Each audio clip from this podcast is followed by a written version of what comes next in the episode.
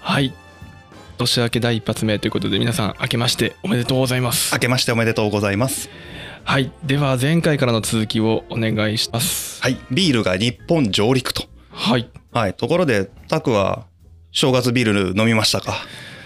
飲んだね飲みましたね。飲んだ多分、ほとんどの日本人、年末年始ビール飲んでるんじゃないですか。ああまあそうだろうね、はい。何ビールですか何ビール まあサントリその後、 いやまあ、ラガーですね。ラガー。はい。ピルスナーラガーってやつですね。ーおー、はい、僕は、あえてあれですよ。バイゼンとかね。バイセン、はい。あと、ギネスのスタウトとかね。おお飲んだね、はい。買って飲んでみましたけど。 やっぱ全然味わい違いますね。ああ違うね、はい。あ、これが元々だったんだと、うんうんうん改めて感じましたね。はい。そんな日本のビールがなぜ今の形になっているのか。えールーツはですね、まあきっかけは1853年、 1853年黒船来航から始まります。おおそうなんだはい。ペリーさんですね。おはいはいはい、は日本開国してくださ いよ。あったよね。それなんかフラッシュだ ね昔は懐かしいのあったね、はいそれがあってそこでねまず日本開国するじゃないですかはいとこことここの港 OK よっていうことで決められるのがうん下田と函館下田と函館はいおお下田の場所分かりますよね、はいはいもちろん静岡県なんでえ伊豆ですよねはそしたらその外国の方々が「いや遠い」っていどこに東京にいああ東京にねや基本的に開国したら商売したいわけじゃないですかはいはいはい「遠いわ」ってまあ遠いねごねまくってうんで当時川崎宿があったので、はい川崎を予定してたんですけどちょっと海から離れてるじゃんとか、うんうんあと街道そのものだともういろいろと面倒くさいと。おうでね、外国人見たことのない日本人のところにその町にですようんいきなり黄毛人もう壁眼の外国人がうわって来たらうんハレーション起きるじゃないですか。うんうんというのを心配した幕府は当時何にもない漁村だった横浜という漁村におう漁村だったんだはい横浜って何にもない漁村を開港します。ああそうなんだはい、でここに外国人居留地って言ってうん外国人が住んでいいのはこのエリアだよっていう場所を作っていくんですね。でこれがうん後々神戸とか他の開港されたところにも外国人居留地っていうのが出てきますほうだから今の横浜って見るとすごく西洋感たっぷりじゃないですか、うんうん確かにだから古き良き日本の江戸時代の文化がない場所に外国人居留地作ったらああなってるわけですねああもうあれは最初っからなんだねそういうことですそういうことですはあはいでここでね読んでておやと思ったのがうん外国人居留地に住んでいる外国人のうち約半数がイギリス人なんですよ。はあイギリス人はい、ペリーさん何人でしたペリーさんペリーさんアメリカ人アメリカ人ですうんよ。アメリカがやってきたのに、うんあれイギリスばっかりでアメリカ人あんまりおらへんってうんうんうんうんこれね2つ理由があるんですけどほうもともとアメリカは太平洋で捕鯨をしたいとか、うんうんあと中国と貿易をしたいっていうのが目的で、うんうんその中継地として日本を使わせてくれとああ中継地なんだはだからそこまで日本にこだわってないいはいはいっていうのが一つとあとね大事なのが黒船来航直後うん南北戦争起きるんですよああその直後なんだもんそうアメリカの中でもう内戦でドッタンバッタンしてるんですねはいはいもう外国と貿易やってる場合じゃないってうんいうところにちゃっかりイギリス人がドーンと入ってきますちゃっかりしてんなはいここに数百人住むように徐々になっていくんですけど、うんそうするとね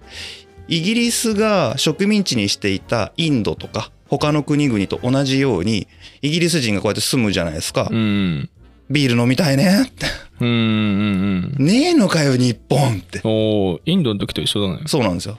でもうこの時代はねバス社とか、うんオールソップ社が IPA インディアンペールエール作ってもう輸出してますから、はいインドまで来てるんでもうちょっと足伸ばせばねうんうんうん日本来れますよ、うんうんということで当然ですけども外国人居留地で一番最初に販売されたのはバートンのバス社とオールソップ社のエールですうんうん当たり前ですね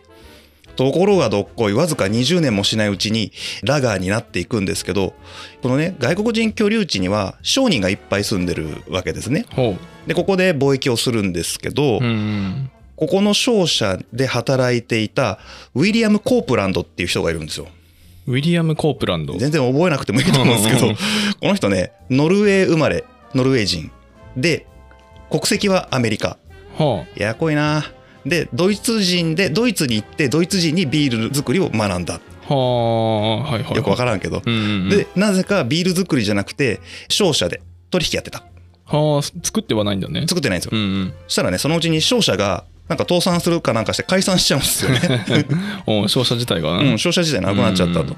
あどうすっかねってうんでこの人もともと一攫千金を狙って海外まで飛び出してきたような人なのではあなんか職人仇でどうこうとかそういう感じではなくて、うんうんよっしゃ一山当てたるぜ という感じで来たのに会社なくなった、うんうんでお俺ビール作れんじゃんっておうビールは作れたんだそれでもそうもともとドイツでねビールの醸造学学んでるんでああそこは学んだんだねいはいもともと技術持ってたんですけどなぜか商人をやっていて、うんその商人としてやっていけないんでじゃあビール作るかねほう日本産ビールないからおうないっていうことで1870年スプリングバレーブルワリーというねえー醸造所を作ってそこでビールを作り始めるんですけどほうこのコープランドさんドイツ人にビール学んでますよねうんうんうん うん結果ラガーなんですよまあ必然だよね必然的に、うんで日本は香水が手に入らないんですよねああ確かに香水がポイントだったねそうもう逆に軟水ばっかりじゃないですか、うんうん結果ピルスナーにしかなり得ないんですよねおお普通に作ったらうんはいはいだかはいらもうコープランドさんがビール作った時点で、えーピルスナーラガー確定ですうんうんうんでこれをね この人詳細全くないんだよほうあっちゅう間にね倒産すんのまた倒産すんのうんもう10年とかそこらしか持たないんじゃないかなはあ短いね14年ぐらい頑張って、うんでその倒産した跡地をジャパンブルワリーカンパニーっていう会社にするんですよとねこれちょっとメモしてないから忘れちゃったけどイギリス人とかアメリカ人のその富豪とかねうんうんえーそういうお金持ちの人が買い取ってでジャパンブルワリーカンパニーという会社を設立しますはいでこの会社の国籍自体はイギリスもしくは、えー香港に置くみたいな感じなんでイギリス系の外資系会社ということになりますね、うんちなみにねうんここに株主で出資してる人に有名人いるんですよほう渋沢栄一おーおーおーあとね岩崎彌之助矢之助岩崎弥太郎ってわかるよね、うんうんあの人の弟なのよあそうなんだはい弟いたんだねだから弥太郎の次の社長はいはいはい三菱財閥のうんうんこの人たちが出資してます。うんおおご所だね大御所ですよ。うんでここが実は日本で作り始めたビールの最初になるんですね。うんうんでこの会社後々私たちの知ってる超有名企業になっていきます。ほうはい。このジャパンブリュワリーカンパニーで発売されたビールが翌3年後ですね1888年にブランド名キリンビールとして発売をします。ああキリンビールなんだそう。なんで会社の名前はジャパンブリュワリーカンパニーなんだけどはいブランド名がキリンビールだった。あブランド名そうそうそう。へでどうやらねこの名前の由来もなんかこんな適当な付け方なんかと思ったけど、ーうんその海外製のビールってロゴがね、割と動物使ってたらしいんですようーんじゃあうちも動物のロゴ使ってビール作ろうぜってなってはい何がいいかな何がいいかなって言ったらやっぱ東洋のそういうちょっと架空のペガサス的なやつ、うんこれ持ってきたらかっこいいんじゃないのなっつって、うんうんじゃあキリンって キリンなんのそうみたいよキリンってあれ東洋のやつなの東洋のあの霊獣ってなんだろうバクとかさ、うんうんあうんうんのライオンとかも獅子になってよくわかんない中国風の絵になったりするじゃん,、うんうんうんああれのキリンでさ馬みたいなやつあるでしょうんうんこれだとああそういうことなんだそうそうそうあそだうからいまだにああいうちょっとあの神格みたいなそう動物使ってんだね。あれがもう初期からずっとそうみたいはあ初期からなんだね。な、そうでねこのビールを販売するにあたって、うん。当時の日本の条約上で外国籍の企業が直接全国に販売をすることができない外国籍はできない。そうまあ今でもそうだよね普通に外国の人が来てガーンって日本でガーって販売することができないから、うんうん代わりに日本の販売を行う代理店とかが挟まはるいじはゃないい、はいはい。あでここでねやっぱり総代理店が入るんですよあで。その人も実はこのジャパンブリュワリーカンパニーの株主になっていくんですけどうん。これ明治屋さん明治屋さん。明治屋って聞いたことない明治ってあのお菓子の明治ではないんだけどではないんだ明治屋ってね今でも大きな企業としてあるよええそうなんだ。はい。全然ちょっとわかんないわ。えっとね東京駅の近くに今でもすごくレトロな感じの歴史感あふれる建物があってほうそこが本社でうんうんで輸入食品を扱ってる会社なんですねあー今でもそうなんですよはいはいはいでこの時総代理店を務めたのがこの明治屋うーんはいまあもともと輸入食品の取り扱いをしてたのでちょうど良かったんでしょうね、うんははいい、一手に明治屋が引き受けますはいでここから10年弱して会社名が変わるんですねうーんっていうのもその外国企業から日本国籍企業に切り替わるタイミングが来るんですよ。ああ変わるんだねそう一番最初のね発起人の人たちが手を離すので、うんじゃあ我々日本人でやろうぜっていうのがこれ1907年会社名がキリン爆酒株式会社お。ーキリン爆酒はいへえてかまあキリン自体がもう海外製なんだねそうもともと思いっきねりほらあのいきなり日本の会社になる時にブランド名が社名になるんでよくわかんないんだけど、うんうんうん うんでこれキリンビール作ろうぜって発起人になったのが、うんこの明治屋の2代目の社長と3代目の社長なのよああそうなんだそうなんですちょっと話一気に現代飛んじゃうかもしれないけど、うんうんこの明治屋さんすごいやり手でさはい中央亭っていうフレンチレストラン作るんですねおーフレンチレストラン明治40年41年だったかなはーぐらいに作って今でもねその場所で、えーモルチェっていうフレンチレストランがあるらしいんですけどはこれね中央亭の時に自分とこで輸入してきた食材を使って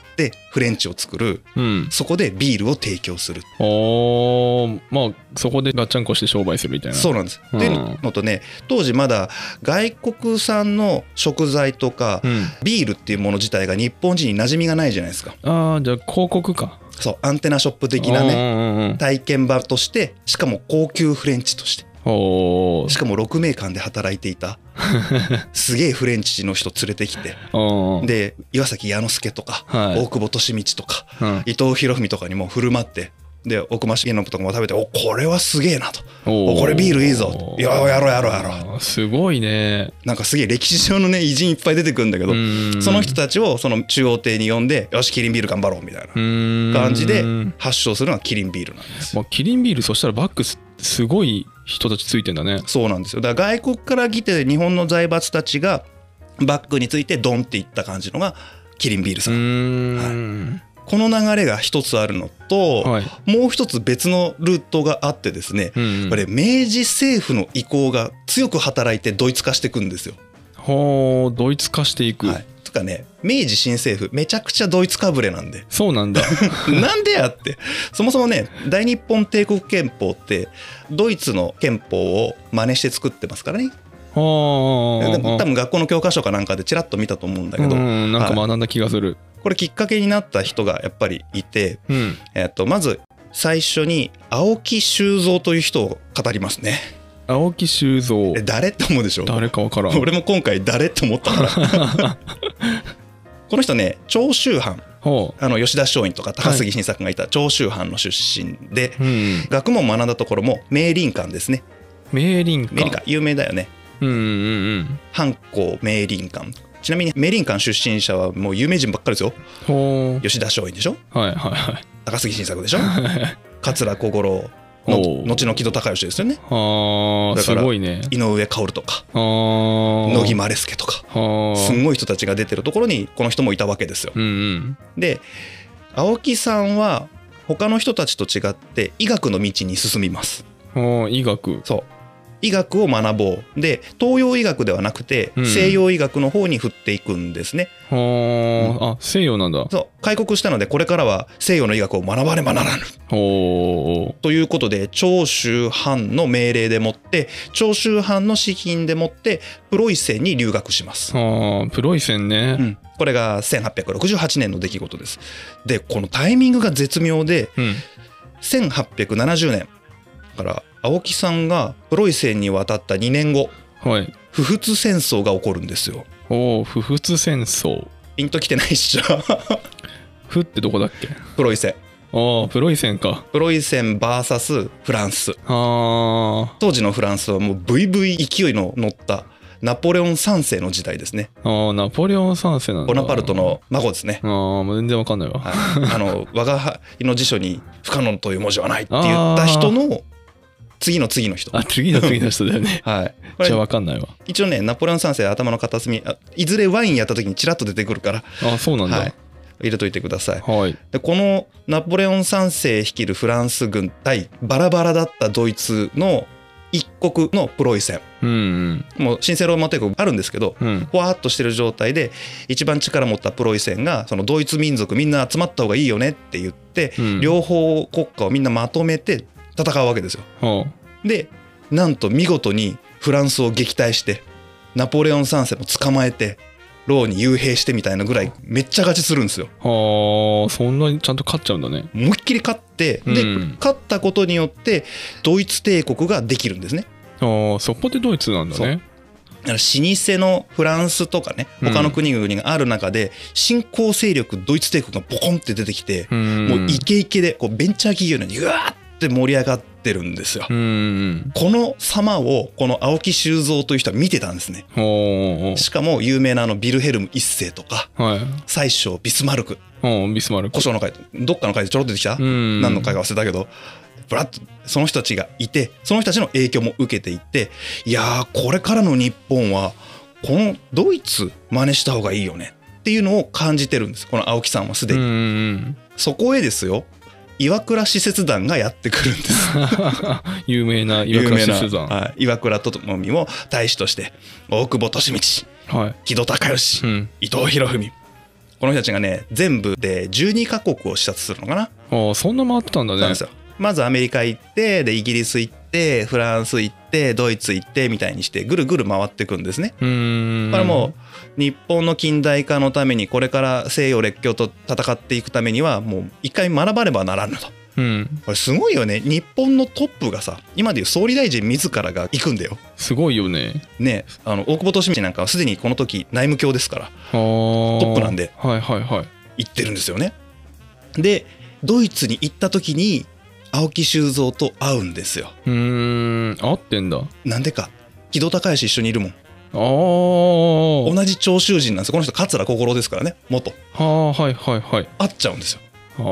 ああ、そうなんだ。で話を聞くしで青木さんはドイツに留学してるんでドイツ語を喋れるわけですよねうん。でこの人がいろいろとあちこちを紹介して歩いたりとか斡旋をしたりしてくれるわけなんですよはい。で国の代表が来ているのであのビルヘルム一世とビスマルクとえモルトケっていう将軍が晩餐会に呼んでくれるんですねはしたらもうこの大久保利通だとか伊藤博文だ木戸孝允らがあ。うん。「いやビスマルクすげえ!」ってああそこで感銘を受けるんだそうなんですよもうヨーロッパの均衡を一人で保ってた天才ですからねはいはいはいう わーすげえドイツやべえってなってここでなんかみんないっぺんにドイツかぶれ化していく んですよまあ単純にファンだよねもうファンになっちゃってて、まあ多分ね新興国日本と新興国で成功したドイツうんこれをイギリス真似しようとするとちょっと大変なんですよおー産業革命ってもっと昔からもっと早い段階で起きてるじゃないですかああ確かにこのステップをずっとやっていくには日本ちょっともう無理なんですよ歴史があっちゃ200 200年とかあるからうんフランスもそうなんですねうんフランス革命やりますかってできないじゃないですあーちょっと ね考え方も違う しねか、はい、うんでそこで考えると今ボンって出てきたプロイセンを真似した方がボンって出始めてる日本としては都合がいいうんうんうんというのもあってもう一気にこれはもうドイツ型で行くしかねえぞっていうふうに振り切っていきます はいでこの人たちが日本に帰ってきてまあいろんなまあごちゃごちゃごちゃごちゃやるわけですよ。まあ井上カールが出てきたりなんちゃかんちゃするんですけどそれはちょっと置いといてうんうん何をやり始めたかっていうとドイツに学べっていうことでいろいろと留学生をドイツに送り込むことをするんですね。は若い衆ちょっと向こう行って勉強してこいみたいあな。その中の一人に森林太郎という軍医がいるんですね。あーお医者さん軍の医者軍の医者さん。はいこの森林太郎さあ誰だえ誰ペンネームが森鴎外です。ああ森鴎外はい、森鴎外はこれでドイツに渡ることにへえあそっかなります軍医だったのかはいもともと医学を勉強しに行ってるので、はいはでいこの人ねあのいろんなところ行ってるんですよドイツの中で、うんうんいろんなところ行ってるんですけど結構ミュンヘンの郊外の宿に泊まっていて公園から見ていたらなんかどんちゃん騒ぎが聞こえてくると、うんなんだこれはって外からパッと覗いたらオクトーバーフェストやってるとかね おすげえなとか、おー、2点だね。うん、修道院に行ってなんかプロジェクトとか言ってるあの乾杯とか言ってるのに混ざったりとかうん。うんしてますねこの人ね、まあ、現地住んでたら混ざるよね。はい、結構ね割とこの人やんちゃだったっぽいっすよ読む限り やんちゃだったんだ。小説はなにトーン静かなのにうんわり、かしこうわーって学生生活延長してる感 じちゃんと楽しんでるね。ちゃんと楽しんでうる、ん。で外の出番これで俺なんだけ どまあ、かすったぐらいだな。そうかすったぐらいうんでこっからねいっぱいいろんな人がドイツに行くんですねはい。でドイツに行った先には青木さんが待っていてこの青木修造が留学生総代って言って、まあ、いわゆる元締めみたいなことやってるんですようんで受け取ってみんなの面倒を見ますってやってるんだけどこの人結構ねもうぶっ飛んでるんであのねもともと自分が留学した時も医学の勉強に行ってるのに藩のお金で行ってるにもかかわらず藩の了解取らずに医学じゃなくてなんか政治学に学科変えちゃったりとかしてだから結構怒られたたりするんだけどこれ同じことを受け取った留学生にやらせるんですよ ど。 ダメなやつをもうもう軍事とか医学生をいやちょっと君は林業を学んだ方がい いね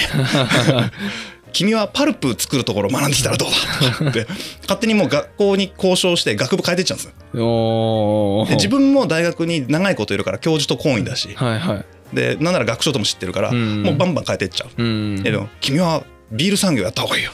でビールの方にこうマイスターになれっつってほ勝手に送っちゃうんですよう。おまあ伊藤博文とかあんま青木さんのこと好きじゃないから「なんだよあいつ」って先輩だけど鬱陶しいなあいつとか思ってるんですよ ねーそんな感じそんな感じなんですよあでもねあの青木は青木で信念があってあ。はい。軍事医学も絶対必要だし政治学も絶対必要だけどこれからは海外の近代化された産業を学んで日本も産業的に勃興していかないとダメなんだと。うんうん。そういう理念があるからもう林業だとかパルプだとか製鉄だとかビールだとかそういったものを学ぶべきだとはなんでここにビール入ってるのか知らんけどい。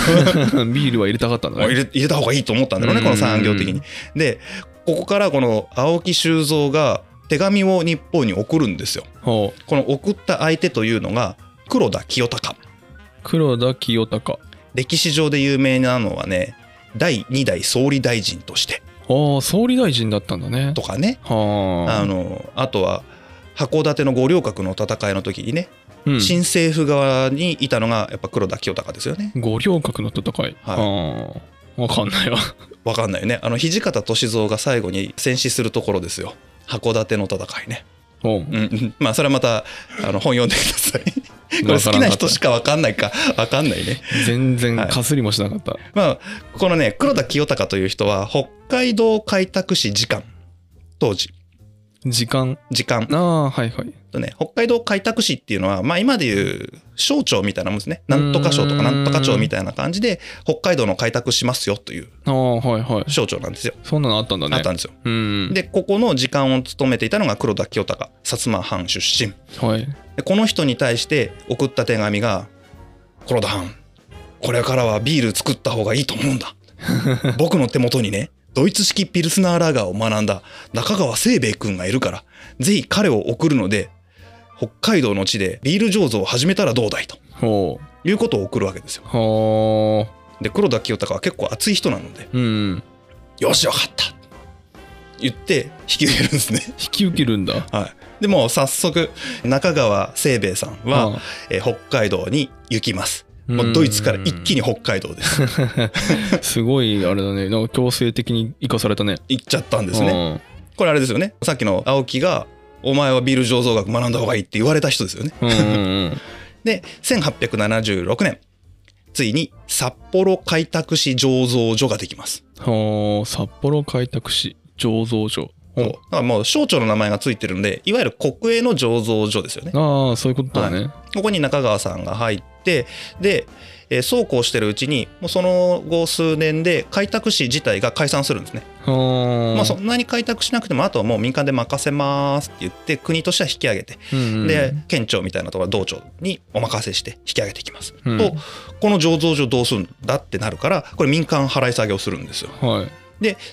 1887年札幌爆酒株式会社が誕生するとほう札幌爆酒株式会社、はい会社がするんだねちゃんとそうなんですよ、うんうんこれがあの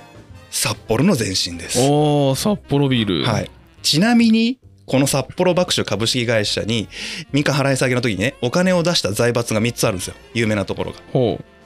大倉財閥う。おー浅野財閥はい。そして渋沢財 閥あ、渋沢財閥もちゃんとあったんだそうだねか。ら渋沢う一ビールの会社2つに投資してんだよねうーん。ちゃんとお金出してるんですよへーこれがなんか面白いなと思ってうーん。あれこれだけ国全体がドイツあドイツ右を向いてもドイツみたいになってるとうん。結局ビールもやっぱドイツ化してくんですよねあーでこれ面白いのがねジャパンブリュワリーカンパニー霧の前身ねはいはい。を作った時もこの札幌爆酒株式会社ができた時もこれね2年ぐらいしか違わないでほぼ同時期なんですけどねあーそうなんだ。うこの時にもう一回ドイツの最新技術を学び直してん。でリンデが作ったあの最新式の冷凍機ありましたよねあーあったね。ああいう機械類をもう大枚はたいて買ってくるんですよドイツからへえ。借金してでも買うんですはははガンガン買ってなんならドイツからさらに先生呼んでくるんですよはあ、そこまでしたんだ。中川さんがいるのにさらにマイスター呼んでくるみたいなことするんですね まあ信用してるはずだけどな。でもうどんどんこれラガー化していくんですよねあこあ。れがおもろいなぁでこの間ねエールはどうしてたかっていうとあるんですよちっちゃい個人醸造所が例えば大阪の渋谷醸造所とかねうん。甲府の方にも醸造所があったりとかしたんですけどはい。淘汰されてっちゃうんですああ、そんなラガーが強かったんだラガーが強かったこれね面白かったのがね今はこの政治的背景とか社会背景の話でドイツ行っちゃったよって話からのラガーだったんですけどうん。どうもエールというビールの味がね日本人に合わんかったらしい、ああ、そうなんだ。うんまあ、特に IPA だからちょっと苦いんだよねああ、はいはい。それもあってだと思うんだけど当時の新聞かななんかの書評があってエールのことをね苦くてくどい強烈な味わいって書いてあるまあ、下に合わなかったんだろうね。これ現代語訳するとすごく美味しそうになるよ、ホップが効いた濃厚なドライビール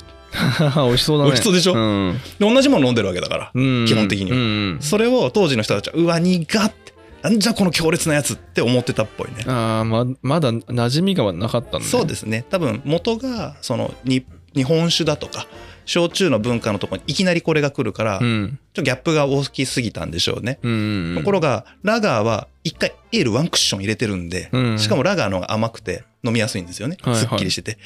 でスーッとラガーに寄ってく感じはあ。じゃあ、エールなかったらラガーは流行んなかったどうなんでしょうね、まああ、まあ、微妙なところか。あ、いずれにせよピルスナーにはなったと思うんですけどね、うんうん。軟水だしそもそもうんうんもうその辺の味の影響もありその国家の政策もありどんどんドイツ化していって結果ピルスナーラが一色になっていくうん。はいはいはい。でもこれってさまだそこまで一色じゃなくてもよくないって感じがするんですよね。ほう一色じゃないとっていうのは要は他にも醸造所ができて今でもいっぱいクラフトビールってあるじゃないですうんか、うんうん。あればいいのにああ、あればいいと思う。あればいいと思うじゃないですうか、ん。これがねあったんだけど消えてなくなっちゃうんですよああ、そんなに売れなかったのかなこれね売れなかったのともう一つ力負けするんですねああ、力負け。はい。えー、と1889年に大阪爆酒という会社ができますはい。ちなみにこの大阪爆酒が販売していたビールのブランド名がアサヒビールわあ、アサヒビールって大阪なんだ。そうあの会社のの名前じゃなかったんだよねの。あで漢字も漢数字の9に太陽のあの「日」の字書いて「朝日」あるじゃないですか、あ。うんうんうん。あれあれでアサヒビールねへはえ、いそうなんだ。そっから4年後の1893年、はい。日本爆酒ほう日本爆酒は恵比寿ビールですねああ、恵比寿。はい。もともとね、恵比寿ビールってね、面白くて、あの、販売を始める前は、大黒天ビールっていう名前で販売しようとしたらしい んですよ。大黒天。大黒天のま方あ、で、大黒様ってこと大黒様の方で、あ七福神のね。あ。うんうん。そしたら、だいぶ初期の頃から横浜に大黒ビールがあったっぽくって、あ、もうあった んだ。はもう名前かぶるやん。っあ。ていうことで、まあ、七福神でちょっと隣行くかっつって、恵比寿ビールに。七福神からは外れたくなかったんだねみたいよくわかんないけどうんそういうこともあんだね、うんなんだろうね これね、はい、割とね恵比寿ビールは明治の初期の段階もうできて初期の段階から外国人から飲んでもこれうまいビールだなって言われてたっぽいですうね、ーんこれでもうだいぶ揃えましたよねはい有名なところがで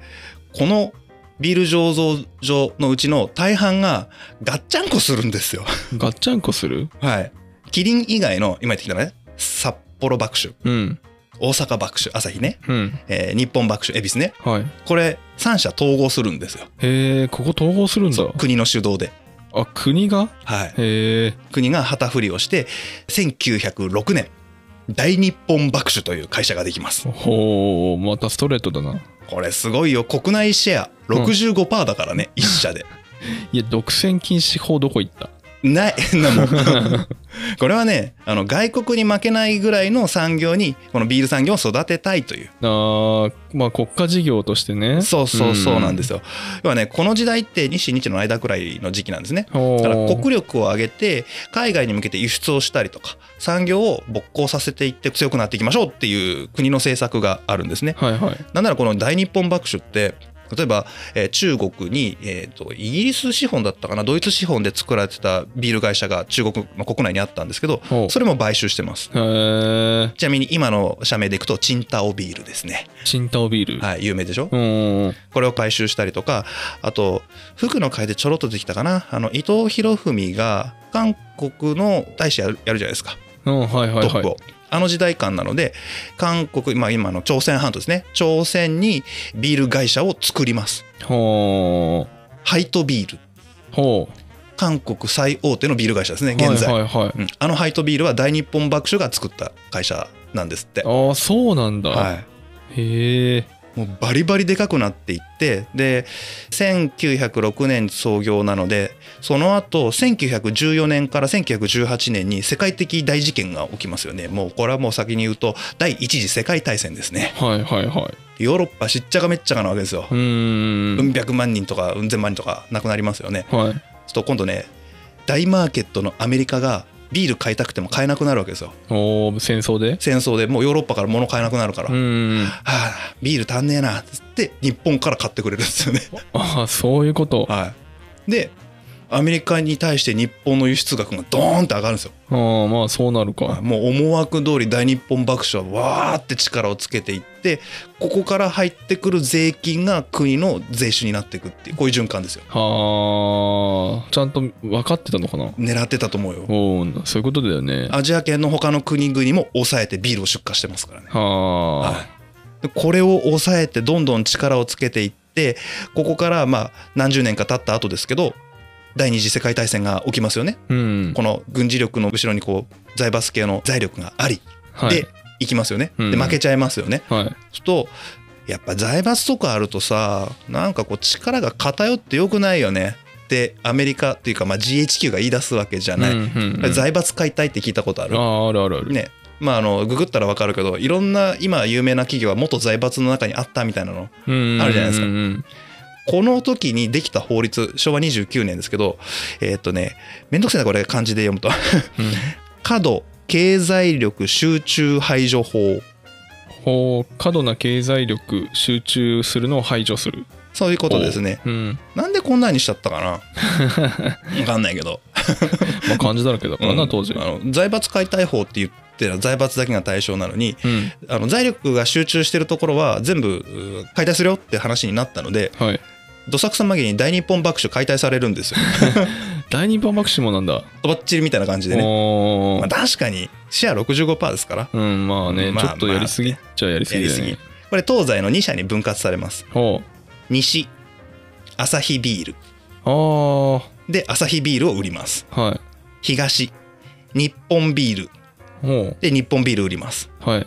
でこのアサヒビールはまあまあそこそこねうん、関西方面に地盤があったんでまあ良かったんでしょうねはい 日本ビール全然売れんのですよ売れないんだキリンさんいるんでああそっかキリンはまだキリンだけでいるのかね単独でいるから強いんですよやっぱうんうんうんりしかも明治屋さんバックについてるんではいはい、はい、やっぱ強いいんですようねん日本ビール売れんなって言ってたらその北海道がもともと地盤じゃないですかうんこの地盤の北海道でやっぱり札幌ブランドのビールがいいよねほう札幌ビールがいいんじゃないのっていう声が消費者側から出てくるんですってああそっちなんだでそれをまとめて旗振りする人も出てきて、はいなんか運動化してくるんですよよくわかんないけどどんだけビール好きだったんやねプライドとか誇りみたいな感じなんじゃないですか、うんあったんだろうね、うんまあ、開拓時代だからねねちょうどねしたらまあ、日本幕酒の方々もじゃあとりあえず地元お膝元の札幌は札幌ビールで販売してみましょうって言ったらもうバカ売れするんですよ。おーえ名前変えただけなのに うんこれはってなってその直後日本全国札幌ビールに変えます ブランドを。そういうことねでそこからまあ後々もう札幌ビールで名前通ったし日本ビールって誰も知らないかうら、ん社名札幌ビールでよくねってまあそうだね日本ビール発売してなかったら一緒だよねもう札幌ビールでそうなんです。うんということで今まで出てきたビールの醸造会社もうジャパンブリュワリーカンパニーはブランド名のキリンビールに会社名変わるし、うんうん札幌も札幌ビールになっちゃうし、はい朝日も朝日ビールになっちゃうしみたいな、うんなんか結局ブランド名が社名になるっていう流れをずっとやってきてますね。ああそれで今のブランド名の会社が出来上がったんだね、はい、でこれだけ強いブランドのビール会社がどこどこどこって出てくると当然ですけどちっちゃいところが立ち行かなくなってくんですよ。はいはいでまだそのビールの文化っていうのが日本全国に浸透しきるかどうかっていう過渡期ですから、うんちっちゃいところってね自然淘汰されやすいんですねうんうん結果本当にちっちゃいところの中のいくつかが残るだけでエールとしてねはいはほとんど消えてなくなっいうちゃう、ーんで結果ピルスナー主流の国になっていくあーまあ元がねスタートがでかいんだよね全部そそのビールの会社自体が、うだってさこれ今ざーっといろんな会社出てきたけど、うんちっちゃい醸造所として名前が出てきたのってスプリングバレーブルワリーだ けだよあともうみんな政府とか財閥の力でうんいきなりでかいのスタートじゃんそうだねもう国家事業だもんでねそさすがに国家事業に対して一商店みたいな出発でじゃあ勝てないよねうそうなんですよ他の焼酎とか日本酒みたいにさうんうんうん同時的にこう歴史を積んでってわけではないからさそうなんですよねでも本当はこれ次回話す予定だったんだけど、はいここには裏側で酒税法の関係もあるんですよねあーう税金かけられてででかいんですよ税金がまたビールってーんあちょっとやっぱりちっちゃいとこ耐えられないのよ ーそうなんだそういう背景もやっぱありますよね、税金ね、うん、税金どのぐらいかかってんだろうね日本のビールの税率ですか、うんひっくり返りますよおう現在でもあ そうなんだ大体半分ぐらい税金ですかねあれえ 半分はいなんかタバコみたいなのねあそうそうそうそうで日本酒とか焼酎ってそんな高くないからああそうなんだなんならウイスキーのが若干税率低いぐらいなんでへえなんでビールこんな高いのっていううんブランデーとかワイン並みに高いんですよねへえそうなんだ、はい謎っていうところもちょっと勉強したので次回話しますけ ど ね次回ねはいわかりましたはいじゃあ今回こんなところでいいですかそうですねはい、はい、じゃあ今回はこれで終わりたいと思いますありがとうございましたありがとうございました